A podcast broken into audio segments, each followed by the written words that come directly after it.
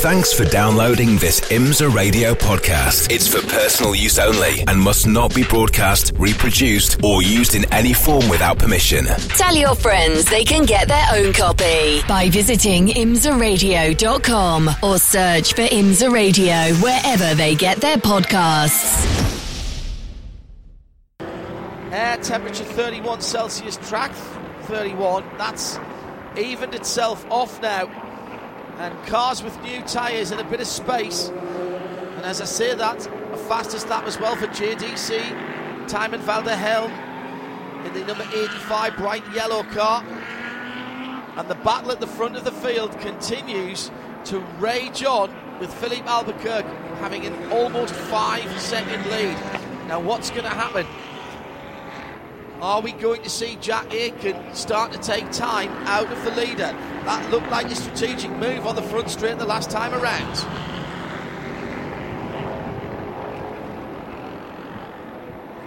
Shea Adam in the pit lane with some pit callers. I was not expecting this pit caller to come in first, though, John, because when I last looked, the 10 were still sitting down on the wall. Well, they have sprung into action in almighty fashion, and all of a sudden, the Konica Minolta mechanics up on the wall, they have two new tires in hand, as well as the fuel probe. In also is the 31. I'm going to watch the 10 stop first and see which tires they are changing. No, they are going to do all four. They do a staggered stop. It is four tires as well for the 31 Whelen Engineering Cadillac driver change going on. Jack Aitken out. Pipo Derani in no driver change for the 10. They are doing the Corvette Racing strategy, if you will, as of yesterday, where they make sure that every driver drives for the longest amount of time humanly possible. It is a driver change for the 25 BMW, by the way. Sheldon Van der Linde jumping out there. Connor DiFilippi getting in. They put new right side tires on the 25 BMW, adjusting the tire pressures on the left side Michelins, but those ones staying on the car. We wait now. The first car to be able to be sent once again should be the 10. There we go.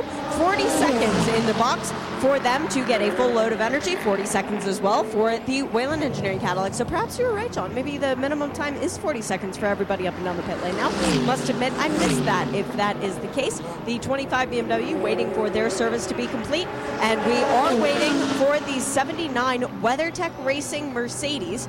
That will come in. Jules Gagnon, from whom you just heard a few seconds ago, not talking to us from inside the car, but he will talk to us when he gets out of it, because it will be Danny Juncadella taking over that car. Wicker Bill weighing in on the hypercar. When it's a hypercar, not a hypercar, when it's an LMH. It's a good argument. This is, did they become a hypercar at Le Mans? Only during Hyperpole, which is a session. Hyperpole for the hypercar. Oh, big thump from Heart of Racing number 27 onto the back of the number 63. That was the Lamborghini. And I think that's going to get them. Actually, that was a replay. Not sure when that happened. So let's go to Shea in the pit lane for Renger van der Zande out of the lead of the motor race. I was very confused by that, John, because 27 is into the pit lane. Roman De Angelis has gotten out, and Marco Sorensen has taken over that car. So maybe I need to go down to Roman and chat to him first about that big thump that you saw. It is full service for the 22. If by full service we mean fuel. That's all they're doing here. The Michelin staying on the car. They do look a little bit worn, but they still look fairly new. I have to say, Renger doing a good job taking care of these tires. Since the last time he came into the pit lane, he got them put on the car, having taken out used tires before. 39 second stationary for Renger, so didn't quite need a full load to be able to go back out once again. And further down the pit lane, it is very congested. The number 6 Porsche is in for full service, fuel, and tires. We've got the 63 Lamborghini right behind him. It looks like Frank Pereira has stayed aboard for that one, although talking to Roman Grosjean, he was expecting to get in, so maybe it is the Phoenix. And for the number 60, it was full service as well. I think that's Tom Blomqvist's helmet now, John, but you'll have to correct me once scoring loop has been triggered. Further down the pit lane, I do see the bright blue in the grille of the Windward Racing Mercedes. That's a GTD car, and I had seen Russell Ward with his all-black carbon helmet getting ready to take over for a stint, so Indy Dacha also out from being on the racetrack.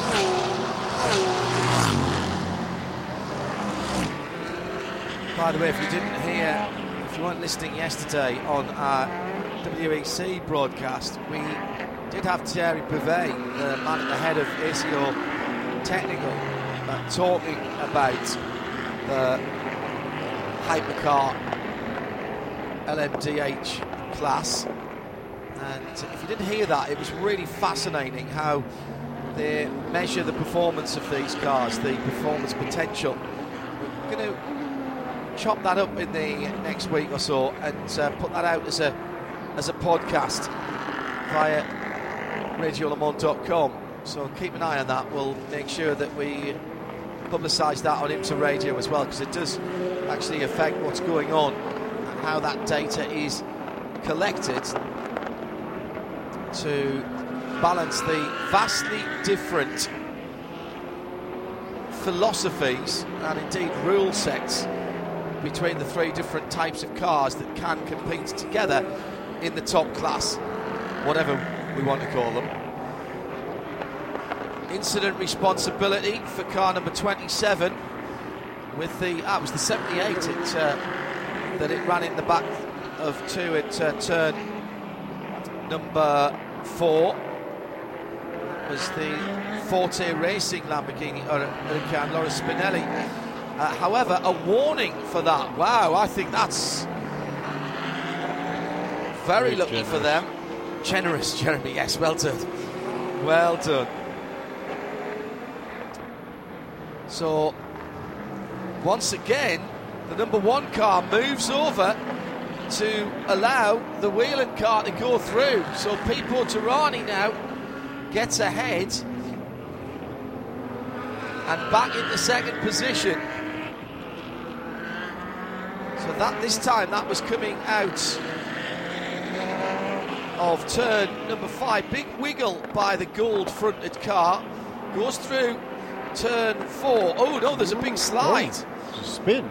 So it wasn't a pullover, it was a spin from Renger van der Zande, and he was getting back up the pace. That's why he looked so slow. And Pipo Derani swept by and is now only about 5 or 6 seconds behind the leader. Albuquerque still leading. Pipo Derani in second. The 0-1 gold-fronted Cadillac having now dropped back down to third position, but has around about 10-12 seconds between himself and the first of the Porsche Penske Motorsport cars. Yeah, he's got a pretty good lead there, but that was just his second lap out of the pits, so perhaps near the tyres not fully up to temperature there potentially, although last time around for a race lead was a 50.2. This time it's a 49.7 for Philippe Albuquerque. Pipo Derani, however, 49.1 in that Whelen Engineering number 31 Cadillac. 8 seconds the margin between first and second.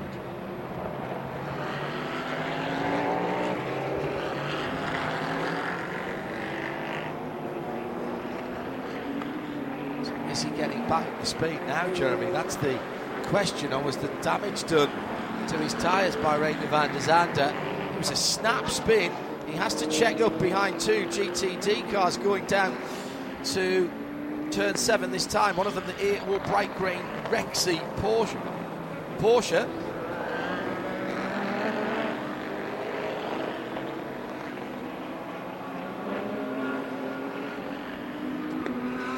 Top 8 cars in GTP, the whole category, all still on the same lap.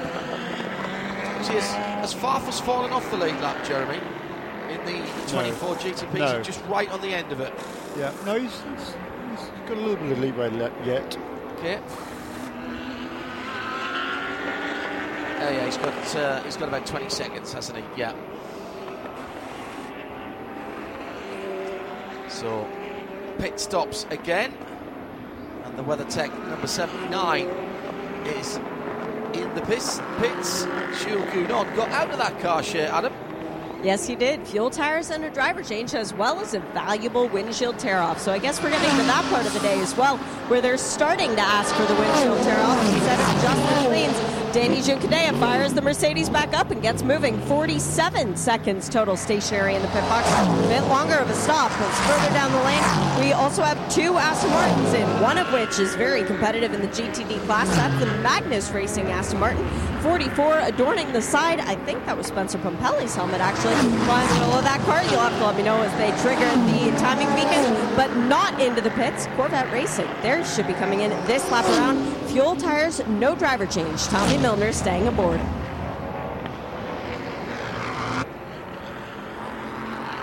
BMW number 24 moving slowly right on the far side of the circuit, and very slowly indeed. Now, is this a car? I don't see any tyre issues on that car. This is the Augusta Farfester car, and I think it has now dropped off the lead lap. If it hasn't, it will do in just a second. Here comes the 31. Yep, 31 goes past it, and that means the number 10 has already gone by into the pit lane for the leading GTD Pro car. Tommy Milner comes in. The WeatherTech car came in the lap before, as did Davide Rigon. That was second and third. So they're into the pit lane. What is the problem with the 24 car? We'll try and find that out as Shea Adam watches this stop. Wow, Jules Gugnon, it's a lot cooler standing back here behind the pit box than it is out on the pit lane. How hot is it in the Mercedes? Yeah, it's very hot. We have a nice V8 engine in front that is blowing here to the side, very hot. But now the car is good. Corvette looks very strong. The Ferrari was closing also. And now it's why we love IMSA. It's a fuel game, so you are behind each other, you're trying to coast a bit more than the other one, and that's why we love racing here. There is not only pace, it's strategy, fueling, team, pit stop, drivers. It's the best series in the world. Does this race, though, even compare to Bathurst or Daytona? It's its own beast, isn't it? It's a what, sorry? It's its own beast, this race. Yeah, well, Bathurst is also hard, but this race is a bit different than Bathurst. Every race has its own particularity, but this one, the bumps are really crazy. So towards the race also, the track is changing a lot, and this you don't have so much in other track. So right now, for example, you have to go very, very tight on the line that we don't have before, and before you could go wide, and now you need to be really tight inside, a bit like go-kart times, you know. So this track is one of the unique one in the world, and it's always amazing to race on this one. Keep enjoying it. Thank you, yeah, I'm doing it. Smashing lads. Jill Grudel.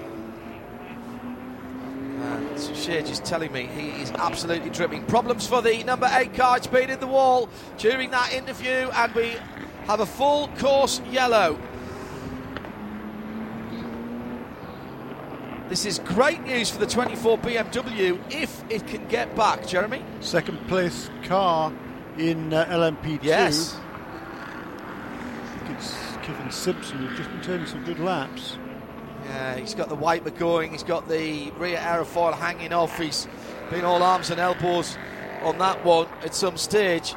Now, can this BMW number 24 get round to the pit lane? It's on the Ullman straight now, almost on, it's almost at pit lane limit the speed, but none of the pit lane limiter lights are flashing on that car. I wonder if they're trying to get home on battery power.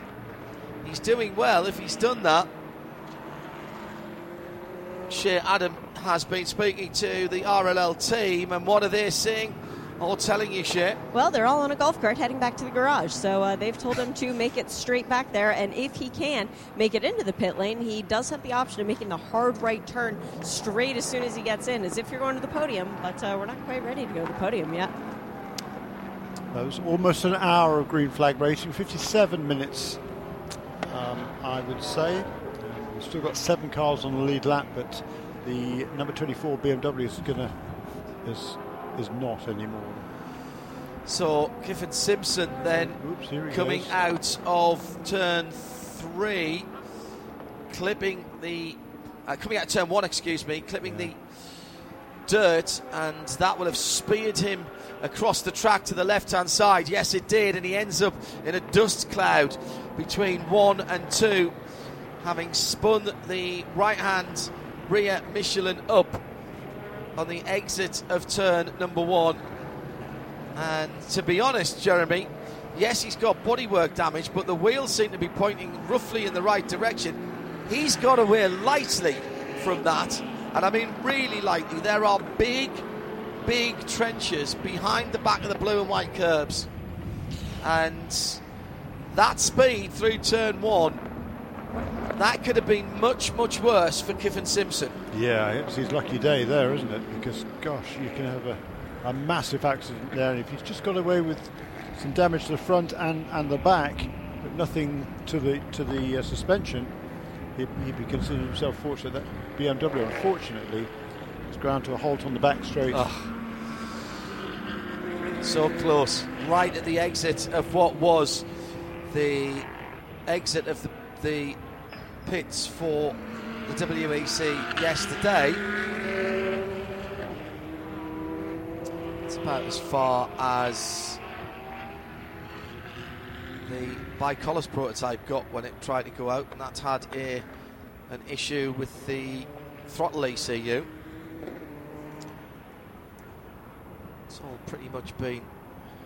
Yeah, no, that's not fair. It's a bit further down than that. It's at one of the cutouts. It's further down, much further down the pit lane than the exit from WEC pit lane. It's at the final cutout before turn 17. Can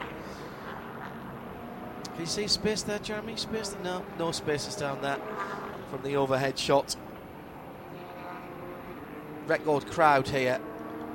General admission parking on the infield sold out coming into this race. RV general admission sold out coming into this race. The overflow south and west parking lots opened up on advice of the local law enforcement. I have to say, by the way, excellent job by everyone concerned of getting people in and out. There was potential for some quite long delays on Friday and this morning. And the local sheriff's department and the Sebring police were out in force to open up extra lanes, double lane people coming into the track, particularly those who were being sectioned off because we had credentials. And this morning, absolutely no issue getting in at all. New procedures put in place overnight, and it took us about 30 fewer minutes to get in this morning than it did yesterday. So congratulations to everyone for upping their game. Huge amount of people coming in yesterday during the WEC race. Joe Bradley was telling me when he was doing the formalities before the 1,000 miles of Sebring, people parking up their RVs to drivers left on the Ullman straight, the back straight. It's the first time that's been opened for that type of access, and that filled up massively during the course of the WEC race, and is of course absolutely packed for today. So what's this, the 5th or the 6th, Jeremy? No, 5th. 5th, I think, yeah. Okay, thank you. We've had 13 different lead changes, in my reckoning. Full course yellow. The pits are open for prototype. Shea is waiting for the tower car to make it back. How many takers have you got, Shea? Oh, all the GTP cars, but the pit exit light is on. Let's see who remembers to put the brakes on. So far, there is a nice, neat, orderly queue. Nobody's gone slamming into the back of it yet. And thankfully, the green light comes on, and there is no carnage. I was just having a flashback of Petit Le Mans from several years ago when the red light was on, and some people noticed the red light and others didn't, and then there was a giant pileup that took out a lot of the GT cars in the field. But I'm still waiting for that Tower Motorsport prototype to come into the pits. It has not yet come around. The good news, though, John, they have a new tail and they have a new nose for the number 8, so hopefully there's no damage beneath the surface and she can go back out. I think they may have gotten away quite lightly with that, Shea. Well, the car's just pulling in now. We'll come back to you for that once we are under this 5th full course yellow behind the blue Cadillac V Series safety car. Welcome to the booth, the Director of Motorsport North America for Michelin, Jason Anzalone. Jason, welcome back to the broadcast centre. How are you? Hey, John, I'm doing great. Happy to be down here in Sebring. Now, are you sure you're doing great? Because you've got 27 million cars to put tyres on this week. What was the final count in terms of cars that you had to service and tyres that you had to bring here? So during the prologue weekend plus this week, there was 189 cars that we had to service, and we brought a staggering 17,800 tires to service it all. I talked about the Michelin Tire Centre in the paddock being a village, and I said it's a village with a greengrocers, a small supermarket, a post office. I mean, how many people are working here, Jason? Yeah, we brought quite the crew. So we had a total of 34 fitters for today, little less for other days, but that's just from the U.S. staff, plus we had another 13 from the European staff, so a big group of people. With it being Super Sebring, the WEC were here yesterday as well. What effect has convergence had on how you supply each of those championships, and did you have to be slightly careful to make sure everybody got the right tyres because they were all coming out of that same village? Yeah, of course we have to be careful. In IMSA we're running one spec in GTP. In WEC they had two specs to choose from, but of course the spec that we were running in IMSA and one spec in WEC being the same tire. So little less concern there, but of course we want to make sure that we're fitting the right tire on the right car. The global supply issues that plagued everybody, are they flattening out a little bit now, Jason? I would argue they are flattening out, John. We're seeing more consistent availability. Not to say we're not seeing less demand, but I think we've gotten smarter in how we're getting tires into the U.S. and how we can service our customers. One of the big stories coming out of Daytona, of course, was the Brady effect, under pressure, tyre pressures here. Now, you work very closely with IMSA to set those tyre pressures, and that is about safety as much as it is anything else. What's the potential problem there with people not taking your advice and going underneath the tyre pressures? Yeah, absolutely. We work very closely with IMSA around the precos for the cars. We do a tremendous amount of testing to understand where the limits are, and based on all of that testing, we have recommendations for the cars to follow in order to go around the track safely and make sure that there's no tire failures, or at the end of the day, it's really about that safety effect for the drivers. And you're quite keen on all of that. Are you monitoring the pressures yourselves, or does that go through IMSA? So it goes through IMSA. Our team works closely with IMSA in order to understand and make sure people are following the pressure, but it goes into the IMSA data logger, and we are just monitoring in the paddock with the teams. In the pits with the teams. Right, okay. First three rounds of this year, Daytona on the high banks, 208 miles an hour at the top end of the field. The bumps here at Daytona, which have always been a challenge. And then the streets of Long Beach. You couldn't actually get three more different circuits. Yeah. Very, very different styles of racing for sure. But at the end of the day, with our tires will perform, whether it's the high banking at Daytona or the streets of Long Beach. Our tires are going to perform just fine. The tyres we're using today, it seems to be absolutely critical for the GTPs at the front of the field, the LMDH cars, to look after them if they're going to double stint them. Look after them in the first part of that first stint. You've been asked by the sanctioning body, by IMSA, and it is a commitment by yourselves as well, to use fewer tyre sets through all of the races. You've always said you never want to be part of any kind of balancing performance or things like that. You want to have everybody have the same crack at performance. Are you happy with the way things are going in terms of this race in particular? Because there does seem to be a drop-off in the second half of the second stint if people have been slightly overzealous in the first part of the first stint, shall we say. Yeah, it's a good point. Our intent with this new tire was all about double stinting, reducing the amount of tires, and while delivering still great levels of performance. We are, of course, monitoring in the pits of seeing what's going on. They're because we're only looking to bring one spec of tire to the track, we make a judgment call on what we think is going to be the best for the teams based upon what we know. Weather we can't control, so it's maybe a little bit warmer than we would have. I'm sorry, you, Bib, can't control the weather. Are you sure? I know, shocking, right? But at the, we try our best, but haven't been able to crack this one. But yeah, so there could have been a coin toss if we would have brought the MHT over the SHT to get that double stint. But I think, generally speaking, the teams are happy with the performance. And what benefit do we get out of this as motorists, as car owners? I've got Pilot 4S Sports on one of my car, Cross Climate Pluses on another, and some Pilot 3s, I think, on another one of the cars. What benefit am I getting when I buy Michelin to put on my cars? What we're trying to prove here is innovation and technology. When you think about what these cars are going through for a double stint, a tremendous amount of technology is going into those tires about longevity. And so we'll translate some of that technology, if not all the technology, into our street tires in order to create tires that are long-lasting and performance over time and mile after mile for the consumer.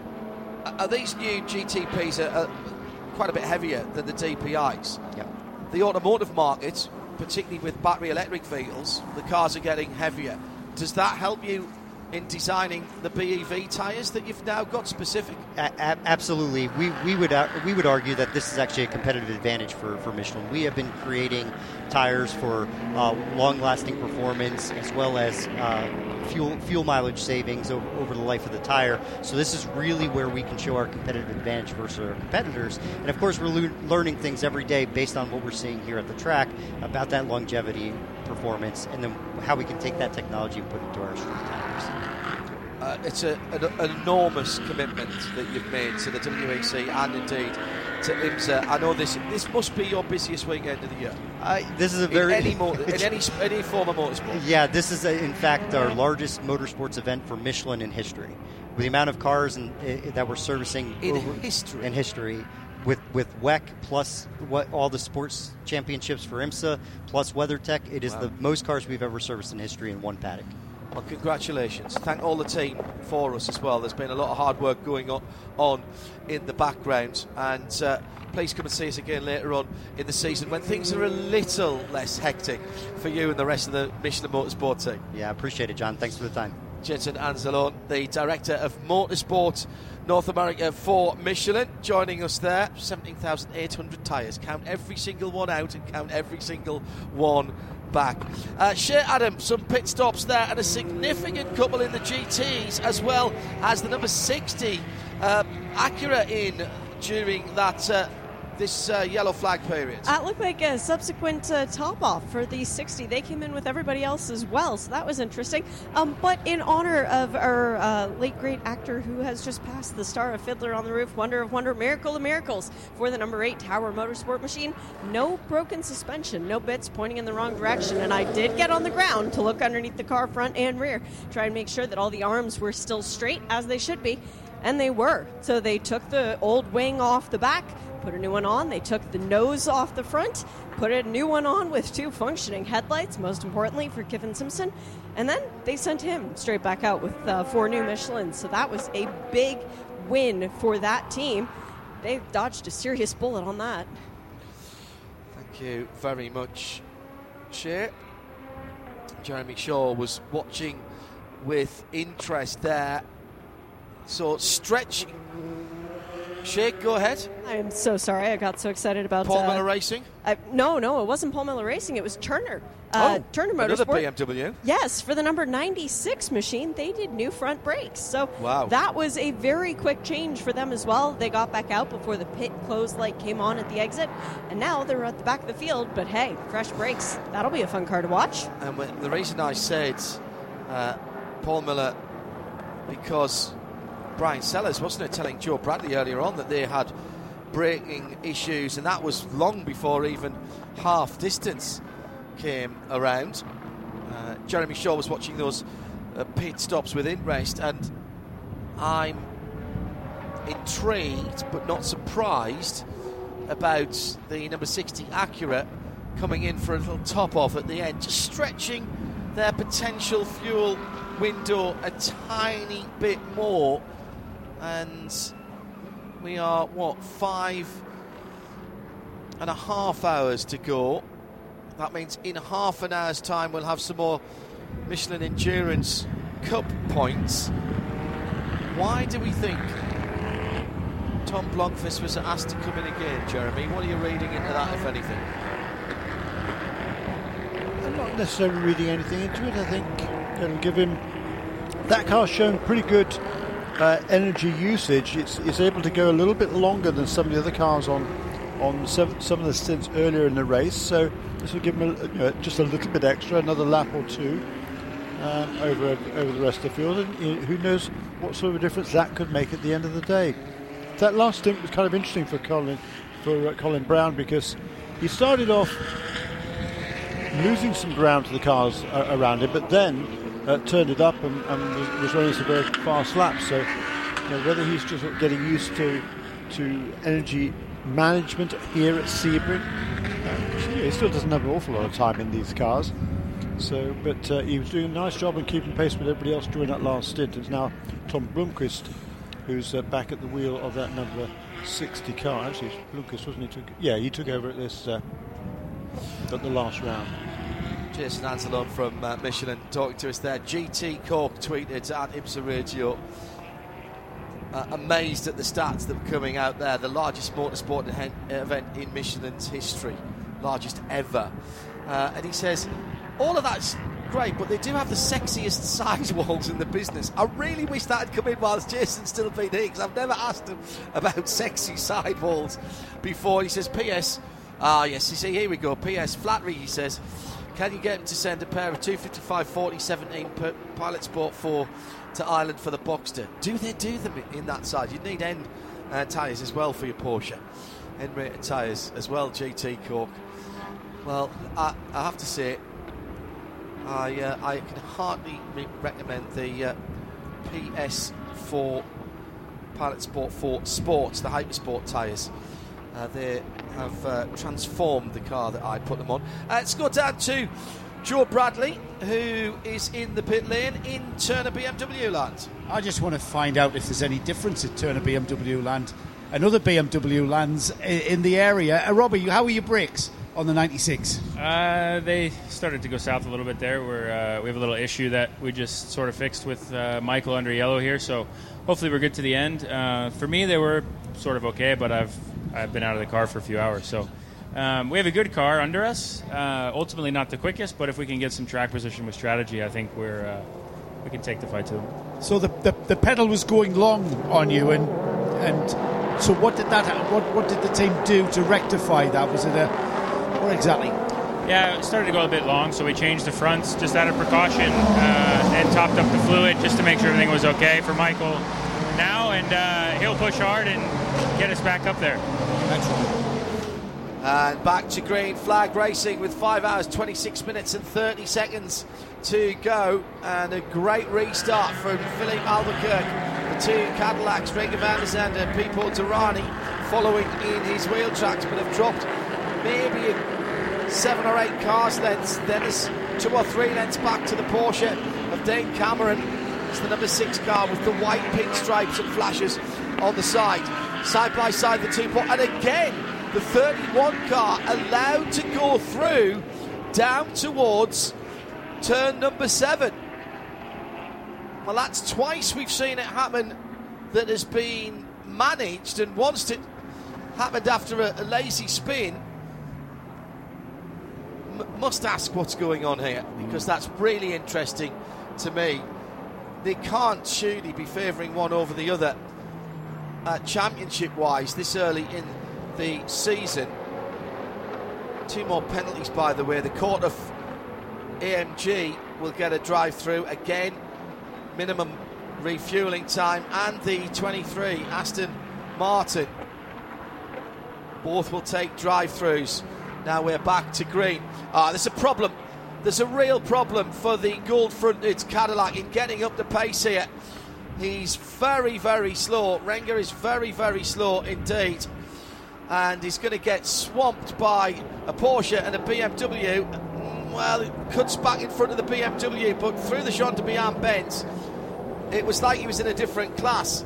The tyres just not coming up, or there's something more significant arrived with that car.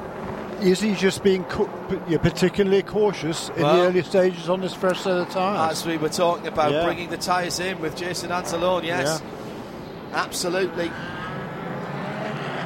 It does seem... certainly lost a lot of ground to the other contenders there, that's for sure. Well, you know, Pipo is now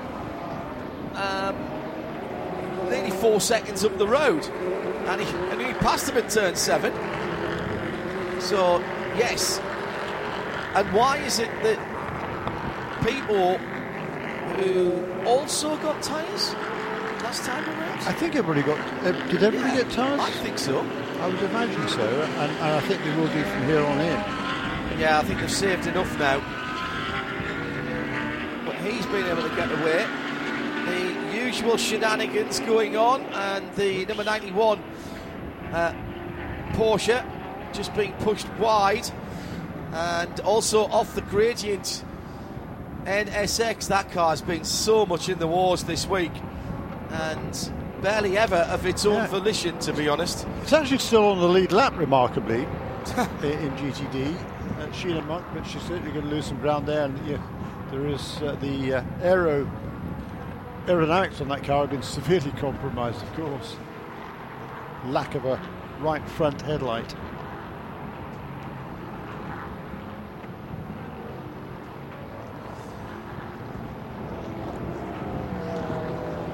Let's see, 1 minute 51.2 last time around for the race leader, 1:51.9 for Pipo Derani behind him, everybody else behind that in the 54s, mainly, of course, because they were held up by Renger van der Zande on that restart lap. Coming across the line now, 50.4 for our race leaders, both of them, 51.0 for Dane Cameron in third position, 52.3 for Renger van der Zande in that fourth place Cadillac number 01.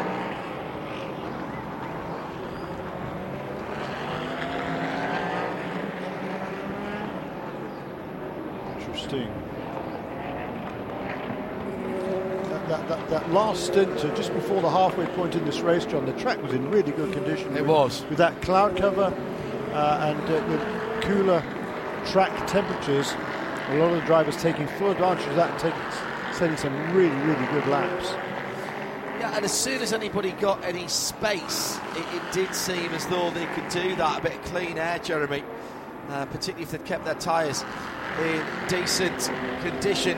Here's Renger van der Zande having to defend again down to turn 7. He was right on the right hand side of the road on the inside, this time against the Porsche of Matt Campbell. Dane Cameron's already gone through, so Renger restarted in second. He's down to fourth, and he's battling to hold on to that at the moment. If he's been cautious, but he's been ultra cautious as he comes through the sweepers now and down to the Jean de Bian Benz. This is where he really struggles. It's the front end of the car and getting it turned in, and you can see the concertina effect with the cars behind all closing in as he has to be extremely conservative with his entry speed to those corners. We've got the flashy lights going on with Matt Campbell. He'll come to the right hand side, but he didn't have the overlap and therefore can't get the inside line to the first apex, never mind the second or third. That's a wicked bend, that turn 17, Sunset. Just checking on the number 70 machine of Inception. Got a few cars behind it as well. Is that still running all right? I think it is. At IMSA Radio, if you'd like to get in touch with us. Pipo Derani now within a second and a half of Philippe Albuquerque. Gained anything last time around, in fact, if anything, lost a couple or three tenths. But certainly putting pressure on. We're on lap 184. There's 5 hours and 20 minutes and 18, 17, 16, 15 seconds to go. The battle's going on right through the field, including in LMP2, where Nolan Siegel has stretched about 2 seconds away from Alex Quinn. The two youngsters battling in the 04 CrowdStrike, the 52 PR1 Matheson wins car. In LMP3, Gabby Chavis has 1.8 seconds in his Andretti Autosport Ligier over the Junior 3 Racing Ligier, the 30 machine of Garrett Chris, and Philippe Fraga is another 4 seconds further back for the Riley 74, the orange and blue car. No, the Inception was going slow. I thought it was. It's a left front deflation on the tyre. I just caught it out of the corner of my eye and had to do about half a lap on that. Now both the Porsche and the BMW have got by Renger van der Zande. So van der Zande now down to 5th position, 6th position actually make that now, after restarting in 2nd, and he's not going to hold on to that very much longer either. It's Conor De Filippi, the BMW team RLL and the BMW M Hybrid V8, number 25 car is right there. He is, and number 60 car also passed Conor De Filippi on that last lap, so he went from 7th position up to 5th, and he's right on the tail now of Matty Campbell. Just one tyre change, the errant left front on the Inception McLaren. Joe Bradley was there watching it. They had a quick look at the front of the left hand side of the car and then threw it back out on the track. It's already back out on the track. Corvette versus Lexus and GTD Pro. Tommy Milner restarted in the lead, but Jack Hawksworth, I think, has gone by him. Davide Rigon right there as well as they come to the stripe this time around. It is, no, it's still Milner from Hawksworth. Ah, that's the other Lexus ahead of him. So maybe the GTD green numbered car can help its teammate. John Edwards in 4th for Turner Motorsport with those new front brake pads and discs. Miguel Grenier resets the fastest lap in the number 32. It's the Kortov AMG.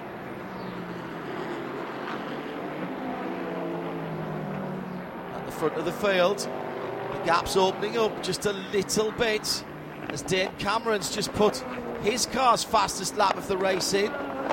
A 1:49.4 for the number 6 Porsche and a 1:49.3 for the number 7. They're 3rd and 4th at the moment with Dane Cameron and Matt Campbell, and they're trying to close down on the Konica Minolta Acura and the Cadillac from Whelen Engineering that are 1st and 2nd.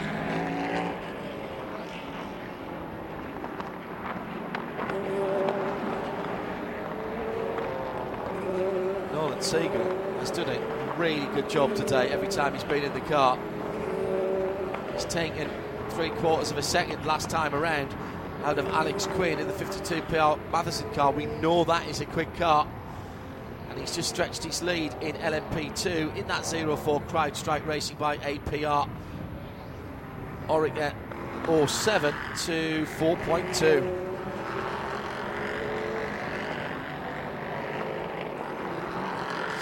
The personal best laps for number 6 car, well, both of the Porsches actually on that last lap. 49.4 for Dane Cameron, 49.3 for Matt Campbell. Those cars running in 3rd and 4th at the moment, chasing after Albuquerque, but Albuquerque is once again in the 48s. 48.9 this lap, 49.0 for Pipo Derani. It's a torrid pace, isn't it? Nothing between them, Jeremy, as you say. The car that has the fastest lap of the race sinking slowly in the west, much as the sun will do later.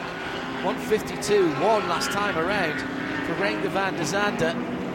Dane Cameron, another fastest lap for that car, a 49.4, and another fastest lap for his teammate, a 49.1. So Dane Cameron closing. That's trying to close in on Pipo Derani, and Matt Campbell trying to close in on Dane Cameron. Yeah, that's the good. That's the good news is they've set their best laps. The bad news is they both lost time to the first two cars on that lap. Not much. Yesterday, the two Porsche Penske Motorsport machines didn't look quite as comfortable over the bumps as the rest of the top class cars.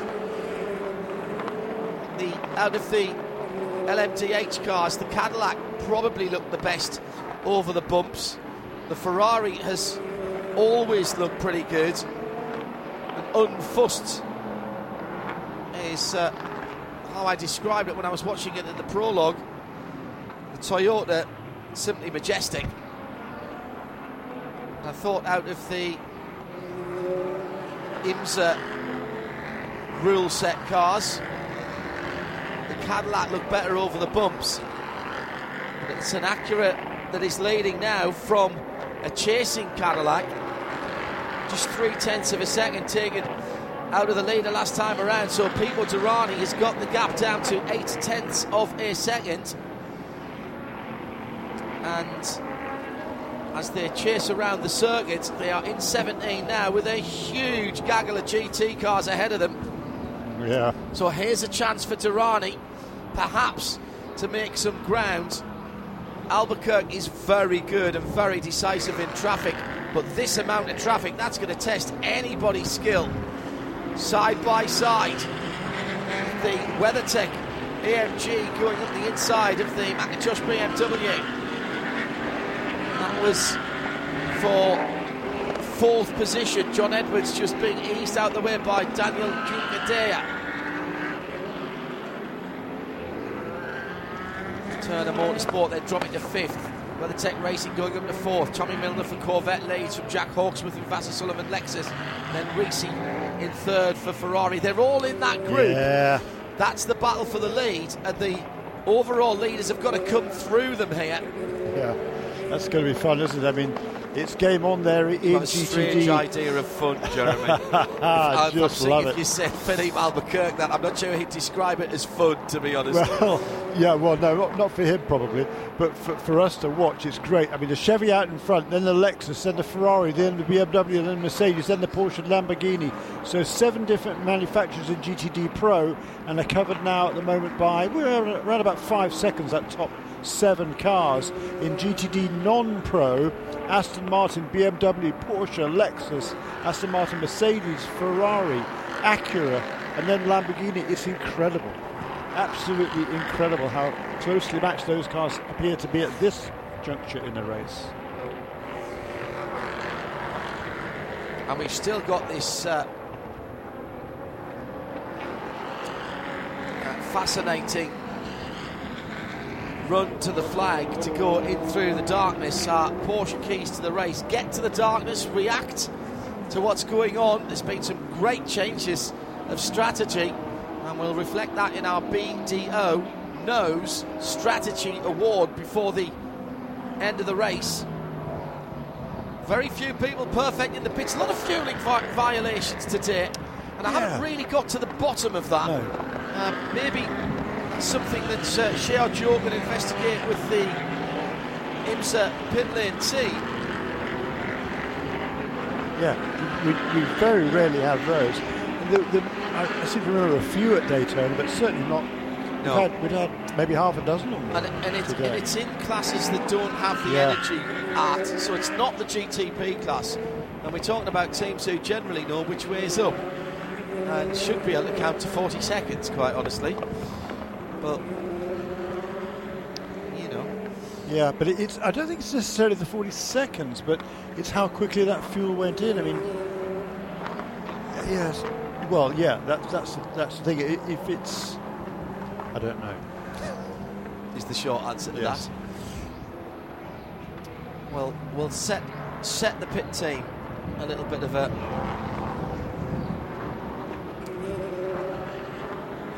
challenge to see.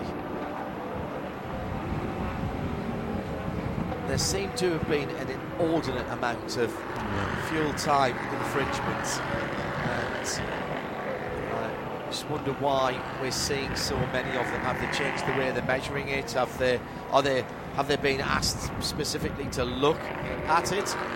Not sure. The two Porsches coming through that GTD battle. Paul Miller Racing with the number 7 Porsche 963 going past it, and second place car.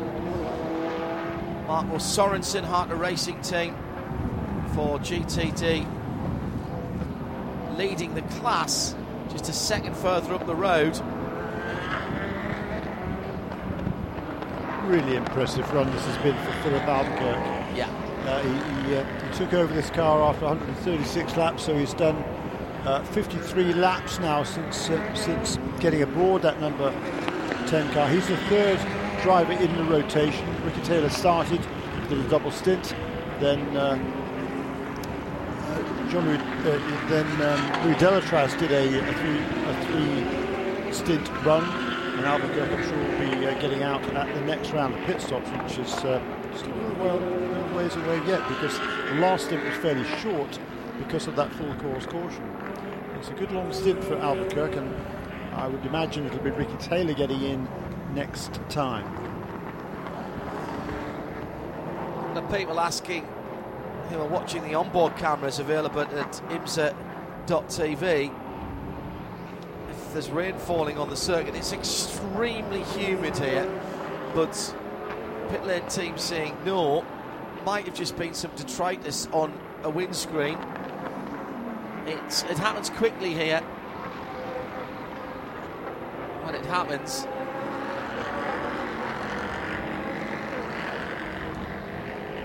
hello to Marcel Duke, who is still in the paddock of the Nürburgring, having had his team Miller Motorsport competing in NLS1 today. Packing up the car takes longer than expected, he says. Well, I hope we're entertaining you there in the Eiffel region of Germany, where it's after 10 o'clock at night now. It's really time for a drink and something to eat. Bit of shuffling in GTD, John. Yes. The number 57 car was leading at the restart. The Windward Racing car, that's now down to all of a sudden to sixth position. It's about 2 or 3 laps ago, didn't see what happened, but now Marcus Sorensen leads that class in the Harter Racing Aston Martin, followed by Corey Lewis in the Paul Miller Racing BMW after that brake change, then the Porsche of Zachary Robichon, that's for Wright Motorsports, and then the Lexus of Aaron Tielitz. And they're all separated by not very much. Right behind Aaron Tielitz is Spencer Papelli's Magnus Racing Aston Martin, current 44, and then Russell Wall, followed by Antonio Fuoco, who's one of the stars of the WEC this weekend, having claimed that magnificent pole position for Ferrari. Hearing from race control that the BMW number 24 is now officially retired. He was a hero, then a villain, Jeremy, because he caused the couple of drive-throughs that happened at such inopportune moments, just when they were trying to make up time, that effectively cost them the 2 laps that they were behind the Toyotas at the end of the race. But that pole lap, I agree, was absolutely stunning. If you want to relive that, by the way, go up to RadioLeMond.com. All of the archive from the WEC is already there. That's every session this week, plus our 3 special programmes from the prologue from last weekend. And if you're a fan of endurance racing, particularly GT3, then next weekend we have World Feed TV plus our audio of the Mugello 12 Hours. Italy, beautiful countryside there. Friday, Saturday and Sunday. See RadioLeMond.com for details. Joe Bradley has Ryan DL down in the pit lane. He doesn't know yet, but when he turns round he will. Yep. Ryan, it's turning into a bit of a character building one for you guys. Yeah, I would say that. It's been an interesting one. A couple of penalties that I think IMSA know they're wrong on, but we served them without arguing to try and make sure we clawed our way back. But yeah, it's just weird. Just every yellow doesn't seem to help us. Car's fast, so demolition derby out there. It's a little bit nuts. What exactly were the penalties for? The first penalty we got with Dwight on the second or third lap was they had contact with the 51 with Lux, and we spun into the gravel, so we got a penalty for that. So I don't know. You could answer that one for me. I don't know. I wouldn't dare. Still a chunk of race, though, right? You know, you've got to keep pushing on. I would imagine that's what you guys are going to do. Yeah, I mean, the car's got pace in it. We've been fast all weekend. Yeah, I mean, it's that thing where you go down early and you have to push everything to the limit, pit stops, and then we made a couple of mistakes ourselves. So it's like, man, if we didn't set ourselves up badly in the first hour, we probably wouldn't be in this position. But, yeah, like I said, one way to go. As we see in racing, it only takes, one yellow every 30 minutes to get your laps back. So, we'll keep digging. Obviously, we're not giving up. So, we'll see. You said it's a bit crazy. It's not your first 12 hours at Sebring. Is it extra crazy today? The worst one I've ever done. Really? Worst one ever from Riley?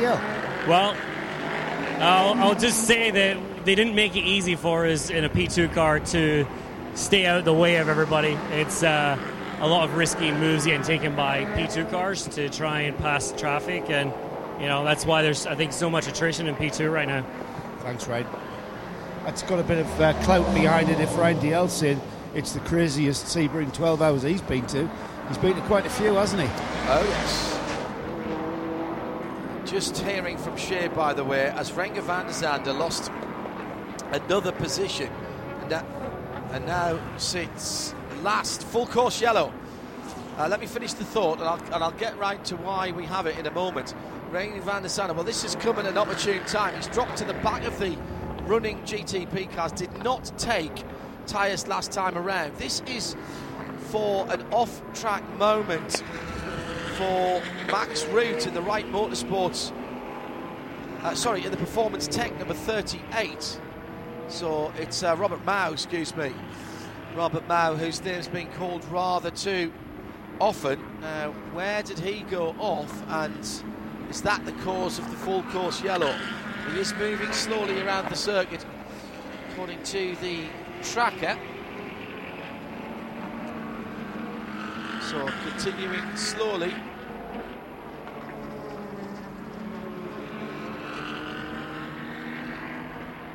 So this now is our sixth safety car moment,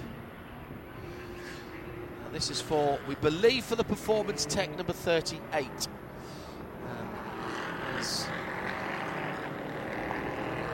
Jolly good news for number 01. Oh, absolutely. Cadillac, I mean, exactly, sure. With the first thing I said, this is so fortuitous. So confirmed no tyres for that car at the last stop, and he was losing at times 3 and 4 seconds a lap, Jeremy. Yeah, even when there was no traffic. Actually, more than that, the last time around, I think it was even more than that. Again, this seems so important as to how you bring those tyres in. Now, people might think that that's not very fair, but it's all part of the skill of what's going on out there at the moment. Renger has dropped way back from the rest of his even under the safety car, he's 30 seconds behind, and Philippe Albuquerque started slowing down. He started on the tail of the lead car some 8 laps ago, so he's lost 30 seconds in 8 laps. Debris on the circuit over at the Jean de Bien bends. Quite a big bit of debris. Looks like one of the rear legality panels, the cheese wedges maybe, from behind the rear wheels of a P2 or a P3. And that's what has brought the cars now. Race controller asking all cars to pack up because they want everybody in the same place to give time for a corner work or a marshal to go out and pick that up, get it out of harm's way.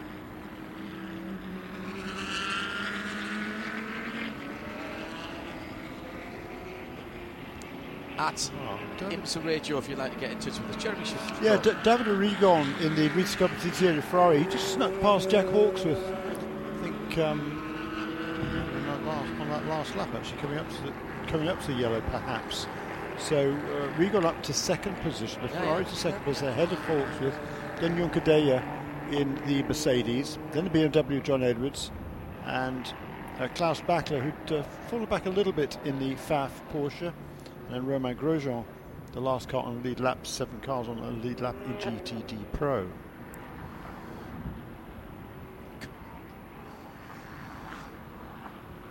Under 5 hours to go. We've gone through another race hour. Let's take, whilst we're behind, the Cadillac V-Series IMSA Edition safety car. VP Racing Fuel update. Philippe Albuquerque leads for Konica Minolta Acura, the number 10, ahead of the 31 Whelen Engineering Racing Cadillac V-Series R. Pipo Derani on board there. Dane Cameron, the number 6 Porsche. That's the Porsche Penske Motorsports 963. His teammate Matt Campbell in the number 7, similar car. He's in 4th. Tom Blomqvist for Acura and the number 62 in 5th position. Conor De Filippi in 7th. BMW M Team RLL in the remaining M Hybrid V8. Remember, the other car stopped out of the circuit as the number 24 and has been officially retired. Haven't had word from the team actually what's happened to that, so that's another thing to put on the list of questions to ask for our pit lane team. What happened to the number 24? Why did it stop? In LMP2, Nolan Siegel, CrowdStrike 04, Orica leads from Alex Quinn, PR1 Matheson, the 52, Windscar in second, Tower Motorsport, orange and black, number 6 in third position. All of these are Orica LMP2 cars, the 07s. Rick Ware Racing, Pietro Fittipaldi in the 51, Anders Fjordback, red, white and black, number 20, High Class Racing in 5th, and Mikkel Jensen in 7th, 6th rather for TDS Racing, the 11, their team car.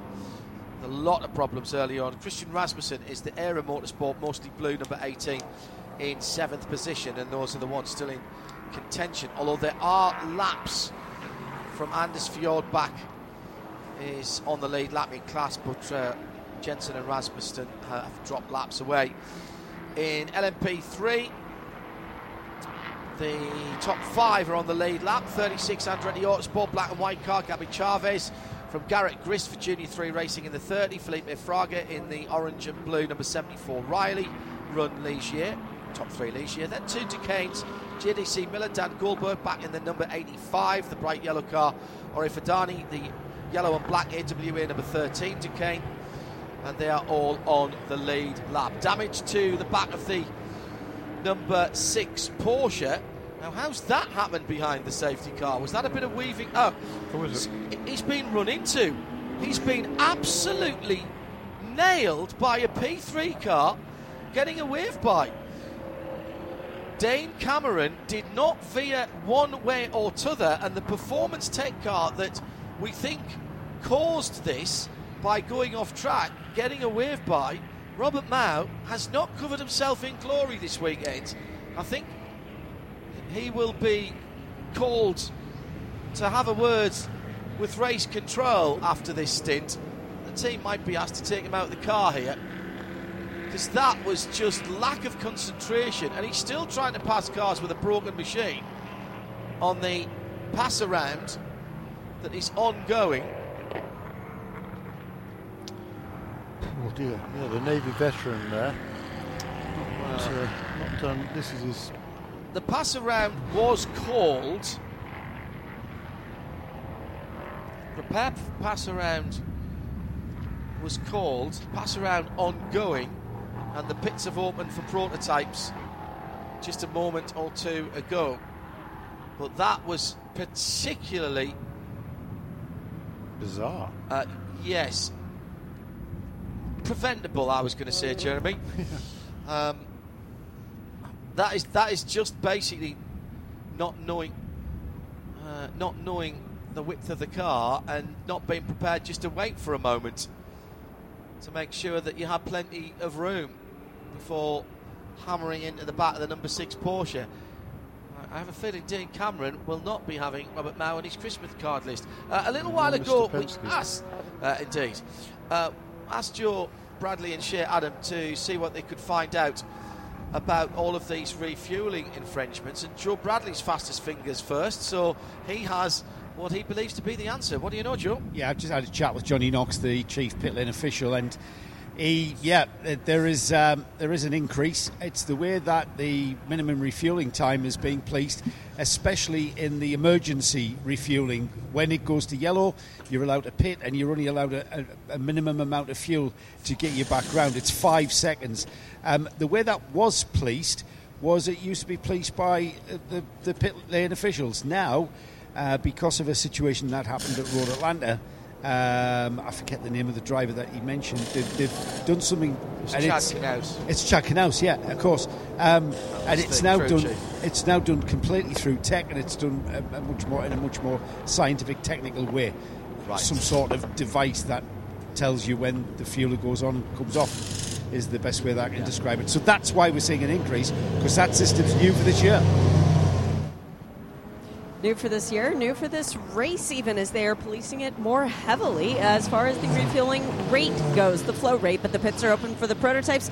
And in are the GTP cars down on my end. So we have the number 10. Ricky Taylor was sitting back semi-casually, and he sprung into action as soon as the FCY came out because he realized his time to drive was up yet again. Already 3 hours of this race with him spent behind the wheel of the number 10 Konica Minolta Acura, and now he's climbing in for some more, which means we should be able to have a chat with Philippe Albuquerque in a couple of moments.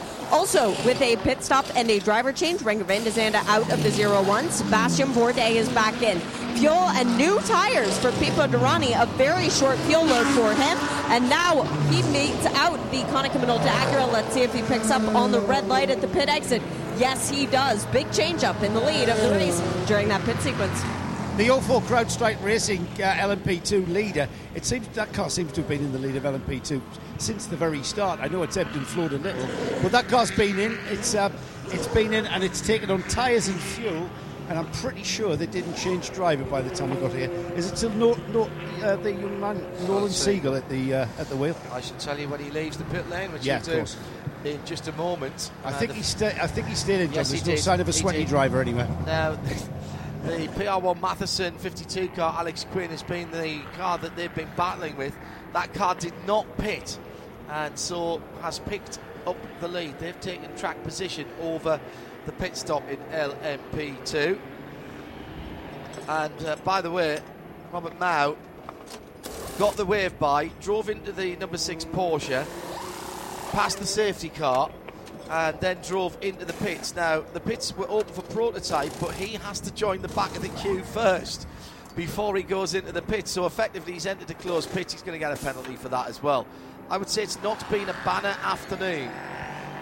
Swift work by the team down at Dane Cameron's pits for Porsche Penske Motorsport. Replaced the bodywork, and fortunately, I think it was only bodywork damage that Robert Mao caused there. I know it's cost them some real estate, but in terms of the race, with 4 hours and 52 minutes to go, Jeremy Shaw, it's not the worst thing that could happen. Yes, it'll be inconvenient, but thank goodness no worse damage was done. Indeed, so if it is just cosmetic there, then yes, but it was a pretty stout hit because that bodywork kind of fell apart, didn't it? So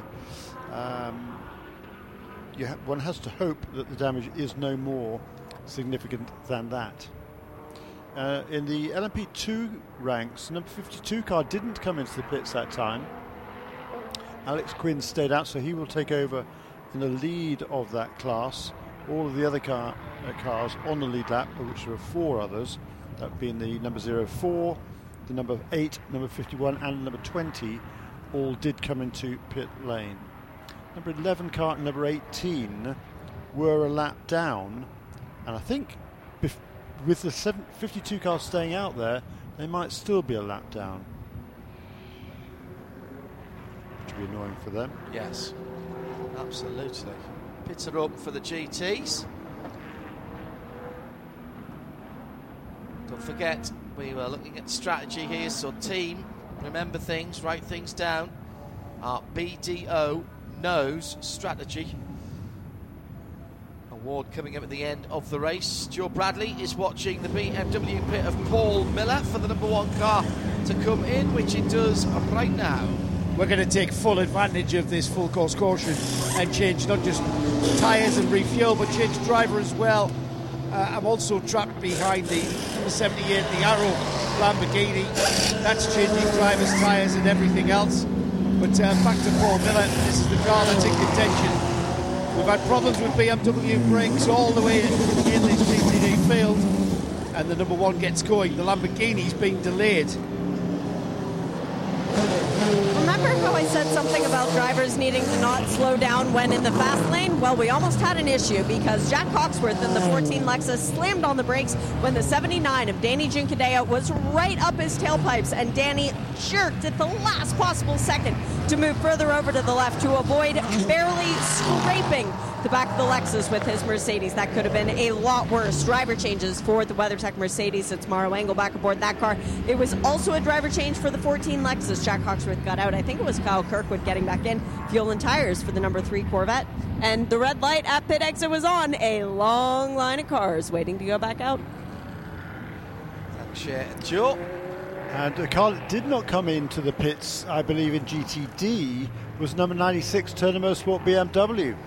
Michael Dinan's the wheel of that car. They pitted under the most recent caution, which was not that long ago. Yeah, changed brakes as well on the front of that car, didn't they? Yeah, a little earlier on, didn't they? That's right. So they elected not to come in, and that will, I believe, vault that car to the lead in GTD by the time we get back to Green Flag Racing with, what, 4 hours and 48 minutes remaining. So we passed the 7-hour mark. It was right after we went to yellow, actually. Yeah. So one more hour, there'll be another slew of points awarded for the Michelin Endurance Cup, so we'll keep our eyes on that one. Coming up to 25 minutes past 5 in the afternoon. Hello to you if you are just joining us back in Europe. Just coming up to 25 past 9, 25 past 10. 25 past 9 in the UK, 25 past 10 in Europe. People perhaps getting home from a day out or settling in if there's nothing to watch on the telly and tuning into our live free world feed on the video, imsaradio.com. Drop down menu on the top left hand side. And if you're outside the US and you currently doesn't have a TV deal, you could watch without any interruption. Joe, we'll go down to Shea in a second after Jeremy. Yeah, Shaw. Just very quickly, the number 31 car now then, as was described down the pit lane, is back in the lead of the race for the first time since lap 27. Wow. The end of its first stint in the race. We've now completed 196 laps, and that car, which has been really fast, is now where Pipo Derani wants it to be. Yes, very good point. Shea Adam. Philippe Albuquerque, you just jumped out of the Konica Minolta Acura. You guys are doing long stints for each of the drivers. Does that make your life even more difficult considering how hard you were racing yesterday? Yeah. At one point I was like really happy when the full cars yellow came because I could rest my arms.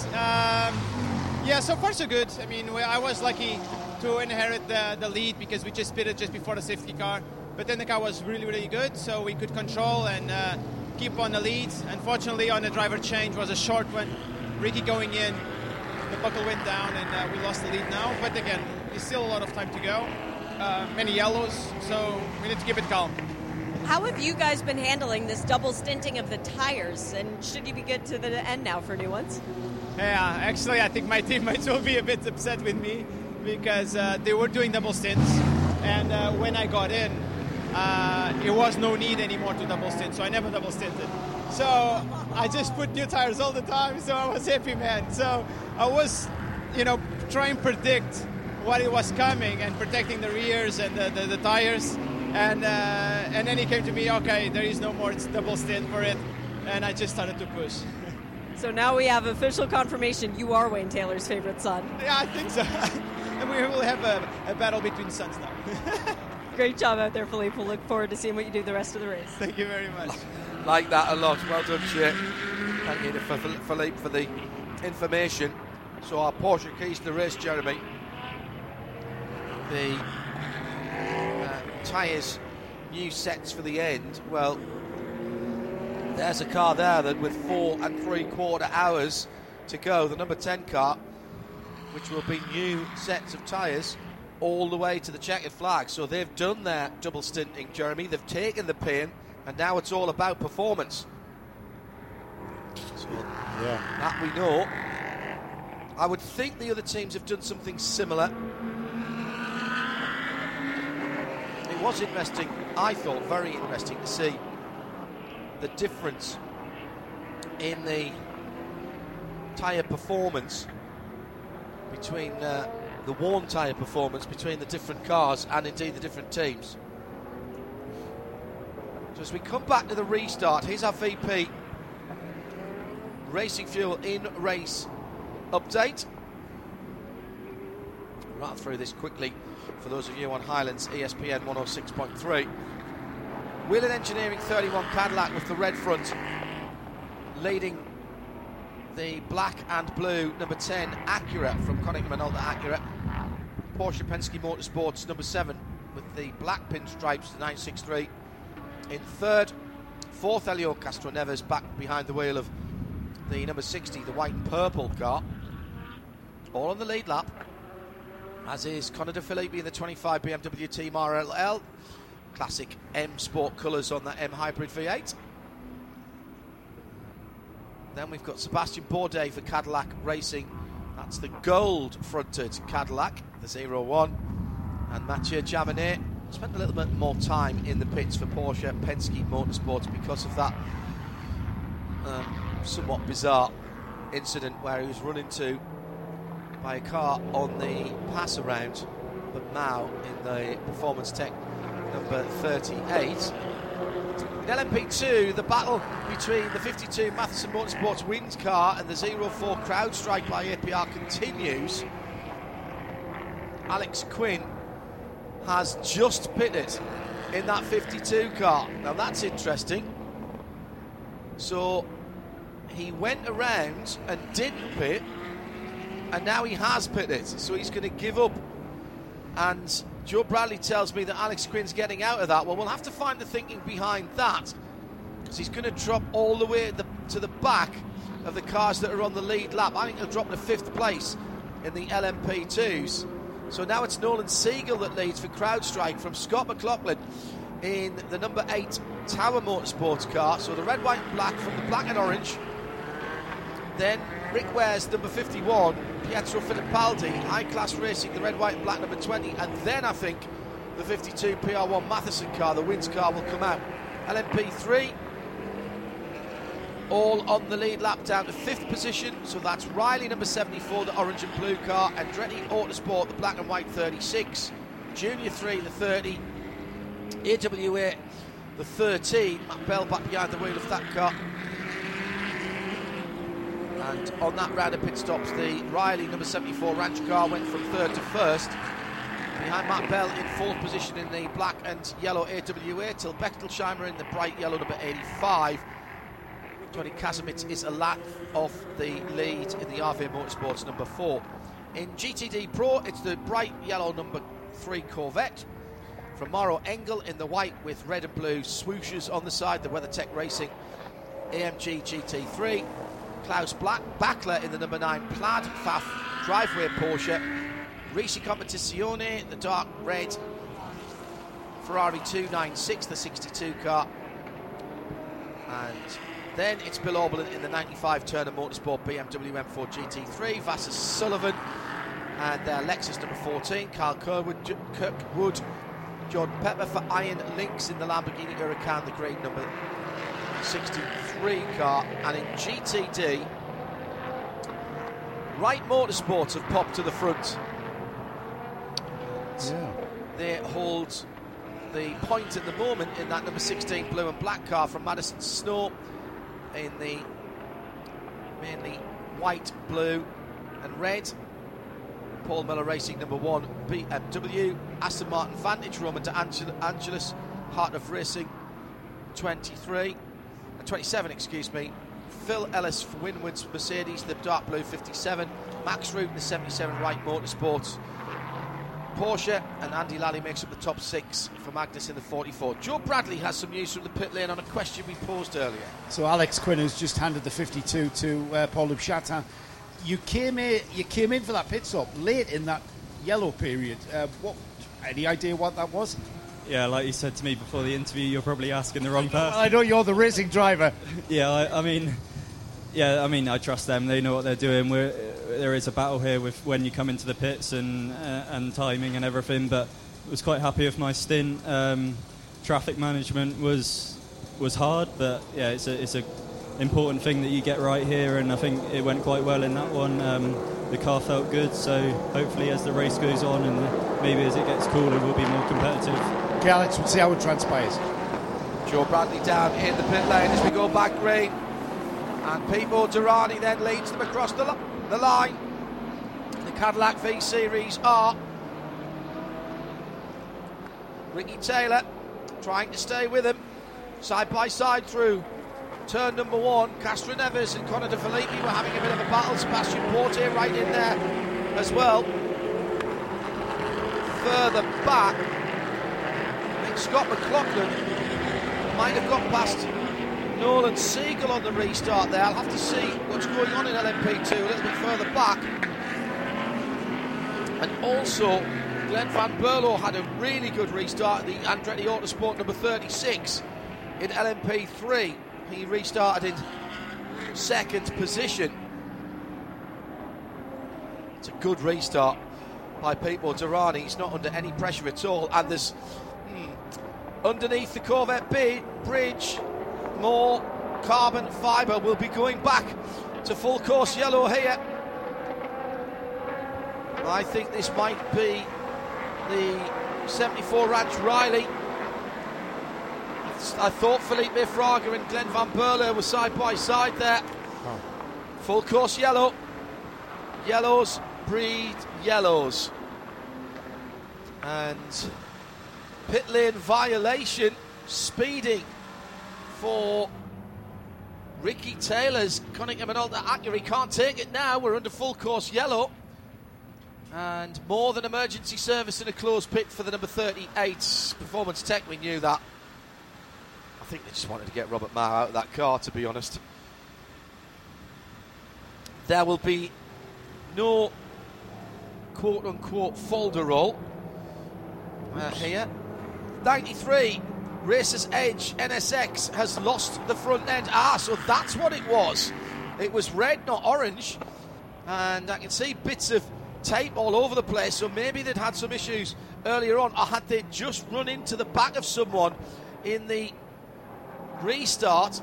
It's popped off on its own almost, and then comes down on the track and gets absolutely shattered by the cars following it.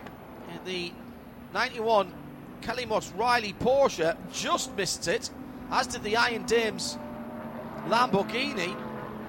Our hard working AMR safety crew are out to pick the bigger bits up. Need the old witch's brooms here, don't we, or a blower. So full course yellow, and 200 laps completed. And penalty for the number 38. This is the Performance Tech car. Incident responsibility under yellow with the number 6 Porsche. That will be a stop plus 60. And they also have a stop plus 60 for more than emergency service. So they'll have to come in and take... Now, can they do that at the same time and do a stop plus 2 minutes? I think they've got to go out and come back round again, Shea, haven't they? Yep, 2 separate trips down the pit lane for both of those. Hand across the throat for the 93. This is done. Unfortunately, there is damage well up into the nose of this car. Crew sank suspension as well, not looking great. There's just a lot of damage, and yep, they're going to take it back to the garage, but this car won't be coming back out. Quick hello, Alan McNish. Hello, Alan McNish. Listening and watching in from back in Europe. An impressive fact that it's the biggest ever race weekend for Michelin Sport. He said, I did miss the number of tyres that Jason Anzalone mentioned. Can you repeat for those with less than perfect hearing? 17,800, I think, is what he said. Yeah. A number that hardly computed. It was so big. It would keep me going for a while, I tell you that. It would even the sideways antics of Chris Harris would keep him going in tyres for quite a long time. Nice to know you tuned in, Alan. I hope Kelly and the family are well. Live across the world on RS2 as part of the Radio Show Limited network of audio and visual channels. And if, like Alan, you're outside of the United States, if you click on the homepage of imsaradio.com, the little menu button at the top left, the first item on the drop-down menu is live video, and you can watch all the way through to the end without any interruption. So, a rather, again, fractious and fractured part of the race, but we'll be back under way fairly quickly. Just to reiterate what Shea said, that was the Racer's Edge car now out of the race. I presume, Shea, that was because the fixings for that clamshell bonnet on the NSX have been broken away. No, it's a lot more than that, John. Yes. The radiator is twisted and demented in a manner in which it shouldn't be. The hoses are kinked. The suspension is not looking all that great. Was that all from the bonnet coming off, or did they hit something? No, there had to have been contact. Yes. Yeah. The nose is pushed in a manner like it had a very firm stop with somebody, and nobody from the team actually saw the incident. Kyle Marcelli is still up on the box. I'll yell if I can get him down. Wow. Yeah, there it is. That was a replay of it. So coming through to turn number 3, he gets through.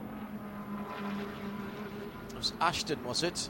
Ashton Henry was driving, ran into the back of Ashton Harrison, who was driving. I think ran into the back of a Lexus, which must have done the damage, and then the air gets underneath, accelerating out of turn number 5 to 6 and goes. I mean, 12. It's up almost at the height of the bottom of the drive over bridge, and a fantastic piece of driving and reactive driving for both the inception Frederick Shandorf and the 32 Kenton Cook for Team Corvette Motorsport, who it seems like 5 minutes ago was relaxing here in the booth. Let's go to Shea Adam and see what we can find out about that. This is a car that is only doing the long races. It was the number 12 Lexus, I think, that took the brunt of that hit, yeah? Yeah, and Kyle Marcelli, not really sure what happened to cause that issue that then caused the bonnet to come off, but there was some contact there. This, obviously, not the way you wanted to end the weekend, but you're still going to take away good feelings starting on pole position today? Yeah, bittersweet. Really frustrating. I haven't seen a replay yet, so I can't, be real accurate on my thoughts, but it just seemed like a turn 3 stack up in the brake zone. I think maybe also the one Lexus was sort of letting by the sister car and just sort of caught us out. So tough, really tough. I mean, it's just sort of a racing incident. Really tough to predict those stack ups, that's all, and it's just a real shame for the team. These guys have worked their butts off, and we had a good car putting it on the pole position, and we were just waiting for the track to cool down and temps to drop, and I think we would have been a little stronger this evening, but we'll see what happens. I don't know what the repair is like right now. Well, and Danny from Al here too. The good news, at least, the next race for you guys will be Watkins Glen. You raced there with Kyle. You guys have done very well there in the past in a Super Trofeo. You're looking forward to that, I'm sure, but did you enjoy your experience here today? Well, first off, never want to end a race like this way. Like Kyle said, I'm not sure if the car's coming back out. Ashton did a fantastic job. Kyle did an incredible job yesterday in qualifying, also his first in today. It was fun, for sure. My first 12-hour experience was great. The track was really, really greasy, really difficult to drive. It's frustrating. I feel so bad for the team, for everyone, for Ashton. She's probably all upset and understandable, right? But it's racing. We'll come up better the next time. And again, just so thankful to be here. Razor's Edge, WTR, Andretti, everyone here that's giving me this opportunity. So Watkins Glen it is. Thanks, guys. Cheers. Thank you. Big moment for Danny Formile as well at turn 1, where he was air accurate for a little while. You can hear the disappointment in the voices there. That is the very definition of a racing incident, a bit of a stack up after a restart, and it didn't seem that big of a hit to have caused that much damage, to be honest. Another fabulous restart as we go back to green with 4 hours and 30 minutes on the nose to go, and Pipo Derani's cleared off there. He's not risking anybody running into the back of him. Behind the Biohaven car, tries to go down the inside. Scott Huffaker, Paul Luke Shatnan and Christian Rasmussen all together there at the back of the LMP2 field. Rasmussen a lap down, I think, as is Scott Huffaker, unfortunately, in the TDS number 11 now. Yeah, they're both one lap down, so Rasmussen did get a lap back. Correct. During that recent caution period, but the number 11 car didn't, and that's as a result the number 52 car not coming into the pits with the other LMP2 leaders. And that car's dropped down to fifth, the last car on the lead lap for Paul Loop Shatnan, so the drive back for PLC starts right now. Pipo Derani had 8/10 across the line, and he's made good use of that from the restart. Taylor didn't stay with him this time, side by side for one of the Lexus with the Turner Motorsport BMW, I think it was, the number 95 car, as they were battling for position. Bill Oberlin and Kyle Kirkwood 5th and 6th out on the far side of the circuit. Derani then leads by an increased margin down towards turn 17. There was some side-by-side action, Porsche on BMW at turn number 10. That must have been 13, excuse me. BMW. There was just about enough room there, yeah. Jeremy. Yeah. A BMW and a 10th. Yeah.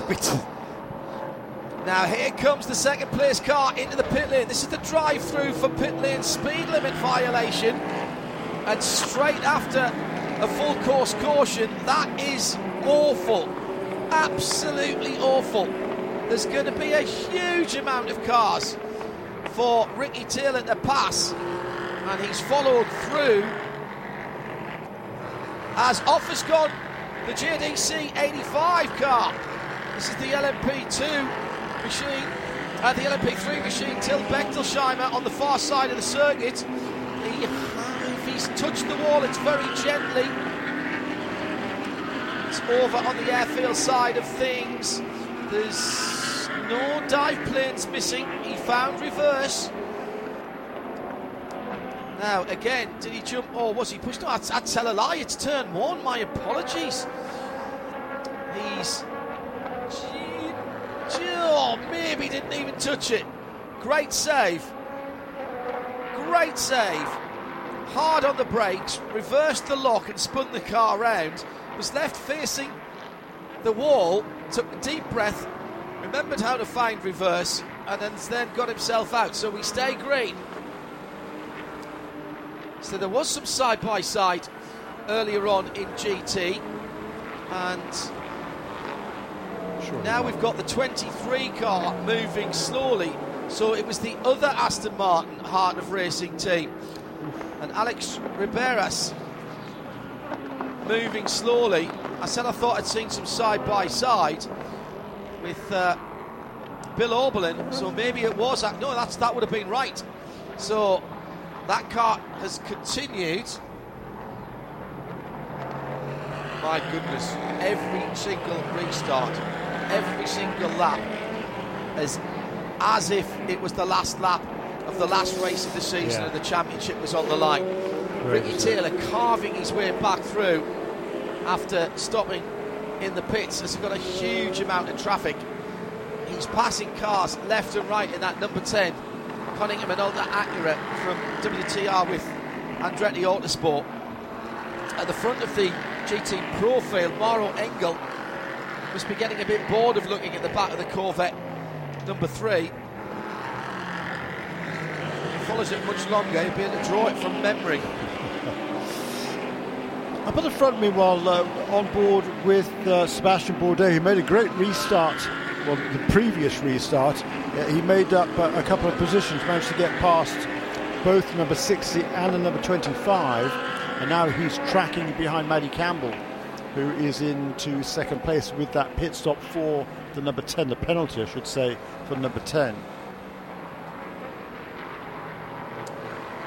At the front, Pipo Derani with 1.7 seconds of a lead. 12 hours of Sebring for 2023. Round two for most, but not all of the championships.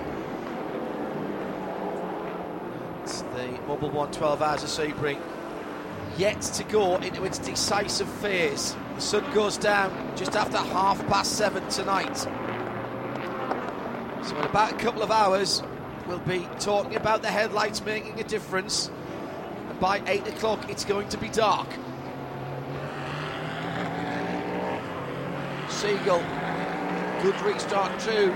Scott McLaughlin challenged on the restart at the Tower Motorsport number 8, but couldn't get by. Ed Jones for High Class Racing is right with McLaughlin now as they're battling.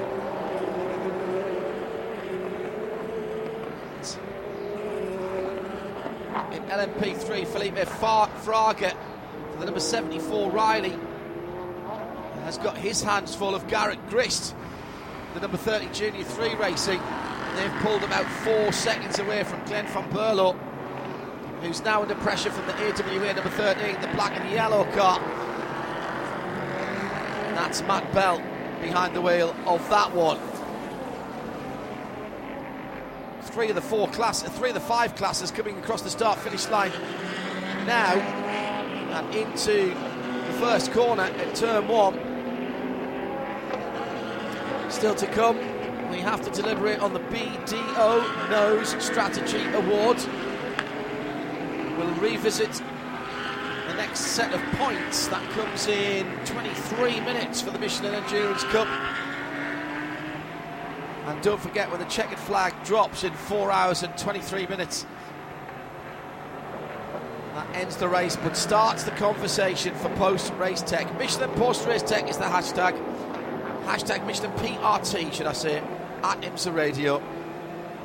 Hartner Racing 27, Aston Martin, right up behind now the Porsche. Deals with that fairly easily. That was a Porsche. Was that the Kelly Moscar? No, it wasn't. It was the bright yellow car. There it is, in front. As they go through Tower Turn.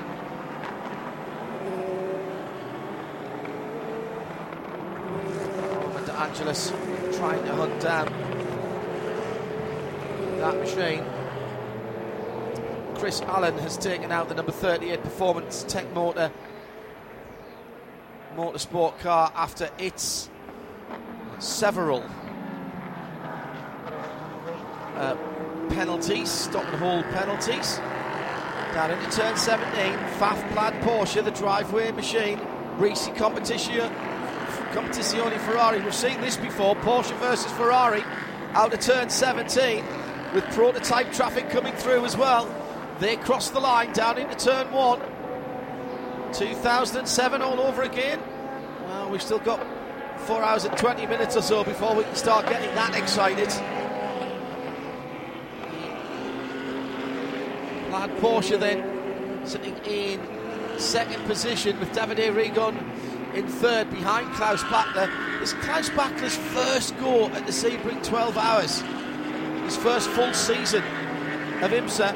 His previous 7 starts in IMSA competition were all at the Rolex Daytona 24. He's lost a second a lap each of the last 2 or 3 laps in that number 9 car. He is still holding on to third place just from the Risi Ferrari, the Macintosh Turner Motorsport BMW, and then Andy Lally, who is running 4th in GTD non-pro. Yes. Into the 48s there for our race leader, Pipo Derani, 48.86 for him. That's not hanging around, is it? That's really good at this stage in the game. That's just 0.4 of a second or so away from that car's best lap of the race, the gold Cadillac, or front Cadillac of Sebastian Porte. Has Matt Campbell to aim at ahead of him. He's in the red, white and black number 7. It's the car with the black pinstripes and swooshes on the side. All of these cars looking a bit battle-scarred and race-weary now, which is how they're meant to look. Love it at this time of the race. They'll get a wee bit more dirt on them, a wee bit more dust on them before the end of tonight. The cloud, by the way, that was looking slightly threatening earlier on has cleared. Air temperature 29 Celsius, track 28. That's 82 Fahrenheit on the track and 84 in the air. I think Bourdais is just closing in a little bit on Matt Campbell. Not by much.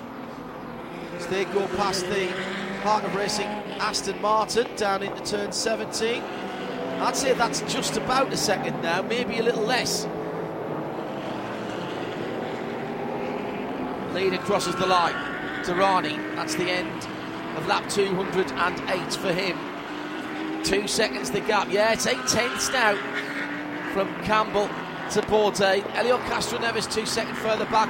Fastest lap of the race for Mathieu Jaminet in that car, and that car is number 6. That was the car that was run into, the Porsche Penske Motorsport 963, run into some significant body damage actually. Luckily they didn't get any suspension damage on that car.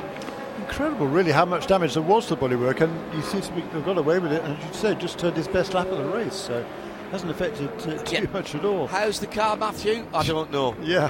Look at the types. Also, a new fastest lap of the class in LMP2 there for Nolan Siegel, out in front in that CrowdStrike by APR entry. He's pulled out about 5 seconds over Scotty McLaughlin. That's a pretty darn good effort.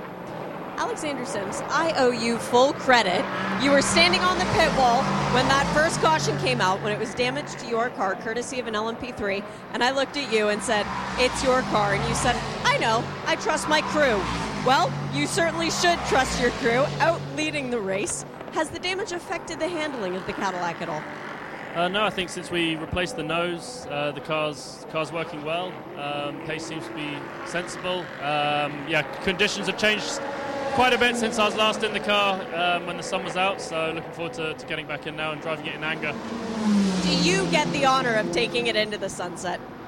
Yeah, I guess it probably will be. I haven't worked out times, but yeah, I'm in for the next bit after Pipo's stint now. What's it been like working with this Whelen Engineering crew? It's been lovely. Obviously still quite new to the team, to be honest, having just done Daytona. But we did a decent amount of testing as well, so feeling at home here and really enjoying driving these GTP cars. Has it been extra special for you with the WEC here this week as well, having so many friends, extra friends, to cheer you on and will you on to this potential first Sebring 12-hour win? It's lovely to have the two paddocks together and see a lot of friends that you normally wouldn't come across until Le Mans. So that's been very nice, but yeah, in terms of this race, we won't get ahead of ourselves just yet. A long way to go, but yeah, so far it seems like we're in the mix. Good luck. Thank you. And being in the mix is all you can ask for. After that, it's how you execute. Nico Pinot, Jonkrich Motorsport, number 33. An incident with the number 85, I think, race control has said. And that's been ruled inconclusive. So that was how Till Bechtelsheimer ended up near to the wall for the JDC Miller Motorsports. Inconclusive. So Till has got that car moving again, but at least it's been looked at. Yeah, and did sell the lead lap as well. So, coming up to 6 o'clock local time, Highlands ESPN 106.3 FM, Sirius XM, and of course around the world on RS2. Take us with you wherever you go. You're having to move around at this time of the night here in the continental USA. And that Sirius XM channel will be perfect for you if you are so equipped, or Bluetooth your phone or your device to the car. And if you're outside the US, you can be watching live and free. No sign up, no subscription. IMSARadio.com, the drop down menu on the top left of the front page. And live video is the first item. Now, how about a battle for second place? Yes, please. Right in the middle of the GTD battle for the lead. GTT Pro Battle for the leading spots. And the red and black number 7, the one with the black pin stripes, that is the Porsche 963 of Matt Campbell. Carves his way past Bill Oberlin. Jeremy, you said this was his 100th WeatherTech weekend for Bill Oberlin? Yeah, the first driver to accomplish that milestone. He has more starts than anybody else in the field. So Seb Borde right up behind Matt Campbell when they came across the line, and now Davide Rigon is the next target for Matt Campbell, and he dispatches the Racing Competizione Ferrari, but he's lost ground and goes off the track at turn number 13, dropping the left-hand side. Michelin's into that ever-growing trench before he has to commit to the fast series of sweepers with dirty left-hand side tyres, and a huge dive towards the back of him from Borde. He came from nowhere and went miles off the track, and here comes Elio Castro Neves going, OK boys, let me have a go, I'll have a play as well, thanks very much. He probably says it far more elegantly than me because he's got a nicer accent. Coming down to turn 17, was that over ambitious for Borde, or did Matt Campbell have to over slow because of the traffic and the dirt on his Michelin tyres, on the left hand side tyres, the loaded side tyres? It's 3 wide across the track. Here comes Castro Neves down the inside. That's a fantastic manoeuvre by Elio Castro Neves. Quality, class stuff, using the traffic, but here comes Seabass back up the inside at turn 3. Wow. That's feisty, just the way we like it in IMSA. So 2 position changes, one at turn 1, one at turn 3, and that is the battle for 3rd overall. Mathieu Jaminet is only a second and a half further back, and once again, we've seen it all race long, as soon as you start fighting, it all starts to get a little bit tight. I think maybe Borde just did get a little bit too close to the back of the Porsche. There was a bit of a lock-up, wasn't there, on the rear brakes on that car, and it sort of stepped sideways. He just elected to go straight on there, make sure he didn't hit the back of the Porsche, which was held up then onto the Ullman straight a little bit because of the BMW. It's the Paul Miller car. The corner before, though, was the dust-throwing moment. Yeah. And I just wonder if there was a little bit of dirt and therefore lack of grip as the Porsche turned in. Just seemed to the right hand, it just seemed to catch Seabass slightly out of kilter and by surprise. And then the pass into turn 1 from Elio, chopped across the track as they were going past the slower cars. That was quality stuff. It was, but it cost him on the exit, didn't it? He was slow off the corner, and Sebastian Borde comes back, does the over-under, and gets him on the inside into turn 3. Great racing between 2 great drivers. I'm just not sure the character and the mindset of those 2 drivers, because it's slightly different. Elio will go for a gap anytime you want, and Sebastian Borde just sort of thinking to himself, a bit more considered, more professorial with his glasses. I look over the top of my glasses. I'll have you back in turn 3. The 2 oldest drivers, of course, in the GTP field. Elio's 47 years old nowadays, hard to believe, and Sebastian's 44. So they are the elder statesmen of the GTP class, but clearly have lost none of their abilities or their desire. And their enjoyment as well. Oh, it's great. Yeah, super enthusiastic. It really is. They're seriously enjoying it. It doesn't matter what happens for Elio. Every time you talk to him, if the car comes back on the back of a flatbed, he'll find something positive to say about it. He'll have a smile on his face. Oh, I've had a drive of a car today. I'm happy. I've had a good time. I've been at the racetrack. Yeah. Right Porsche in a battle here with the number 57 Windward car, and they're battling in GTD. Yeah, as he'd taken the lead, because he'd lost the lead, Zachary Robichon to Philippe Albuquerque, he's back ahead again of him now. So they've been back and forth a few times over the last few laps. Sorry, Jeremy. Madison's still about 2 seconds off this. And then Andy Lally, 6 seconds behind the top three. This is another cracker, isn't it? Madison Snow will see those two cars ahead of him. Now remember that BMW has not got pristine brakes. The car in third position. They were struggling even before half distance with the brakes, and Brian Sellers sounded a little bit dejected. BMW caught off number 32, Kenton Cook, trying to get on terms with Andy Lally. He's about 2 seconds up the road. He's got Roman De Angelis in the 27 Aston behind him. Lally in the Aston Martin Vantage for Magnus, of course, the 44. Yeah, had a great run again at Daytona in the opening race of the season for that Magnus Racing car. Came away with a spin for the right car. I think there was a little touch. That's going to hit the wall. Oh, almost avoided that. Now, is there steering damage, or have they got away with that? See if we can get a gear. Taken off the left wing end plate. Has to wait for the traffic. And the 57 car's gone around as well. Wow. That'll be damage, side-by-side damage with that from Phil Ellis and the Windward Racing car. So Zachary Robichon and Phil Ellis getting too comfy and cozy, and they have dropped a huge amount of positions. Ellis goes round the outside of the stricken AMG. Coming down to turn one, line astern.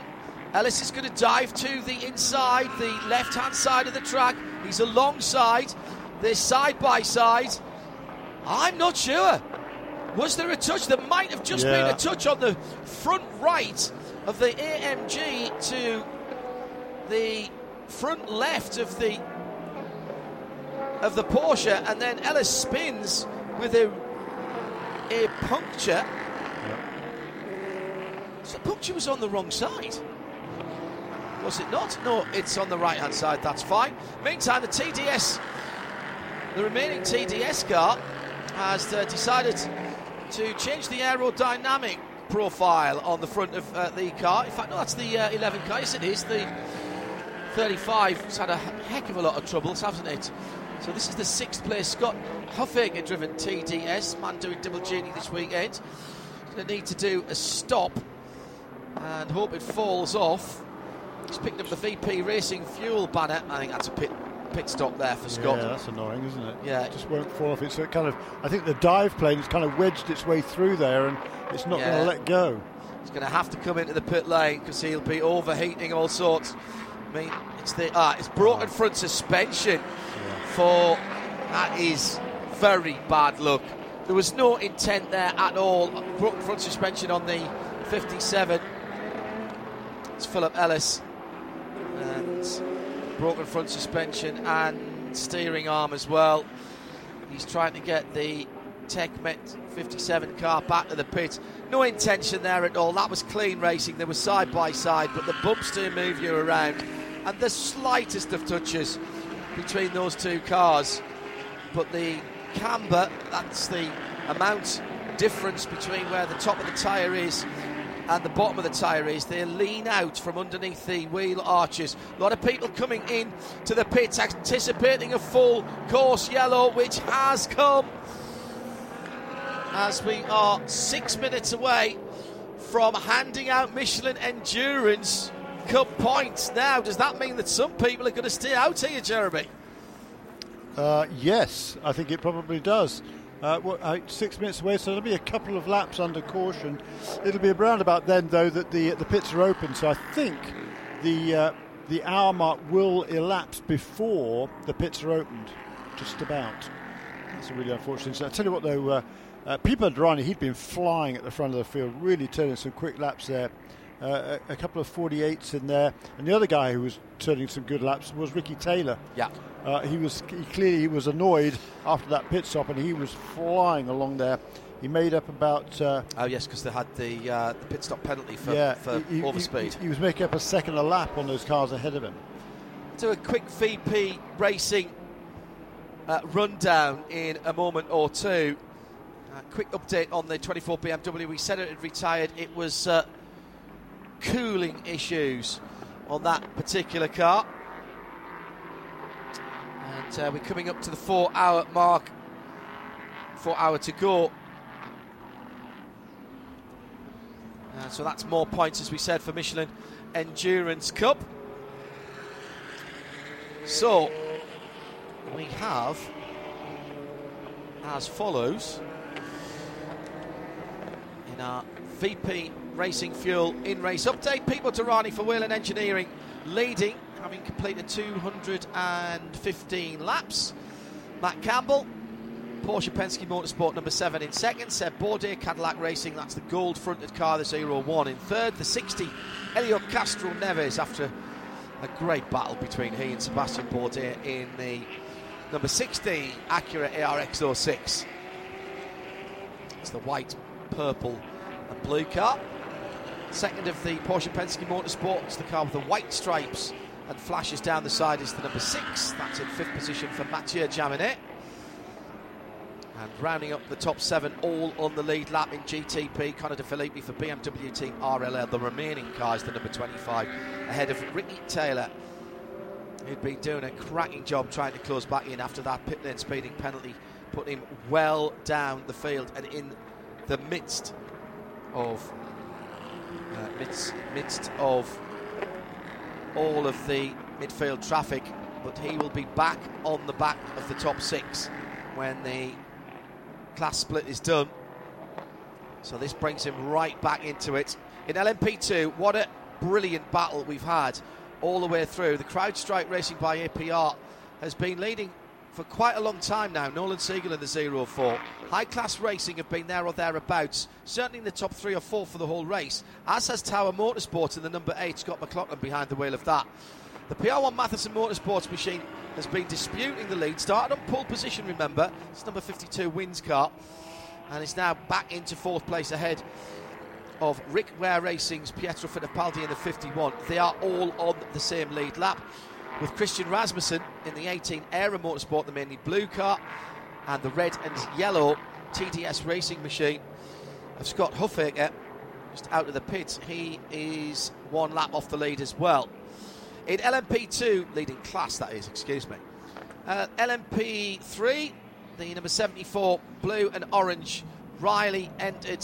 Ligier leads it as the pass around is ongoing. Garrett Griss for Junior 3 Racing in second, and the top 3 made up by another Ligier, so 3 Ligiers. The 13, Matt Bell, black and yellow AWA car. Then it's the bright yellow car of Till Bechtelsheimer.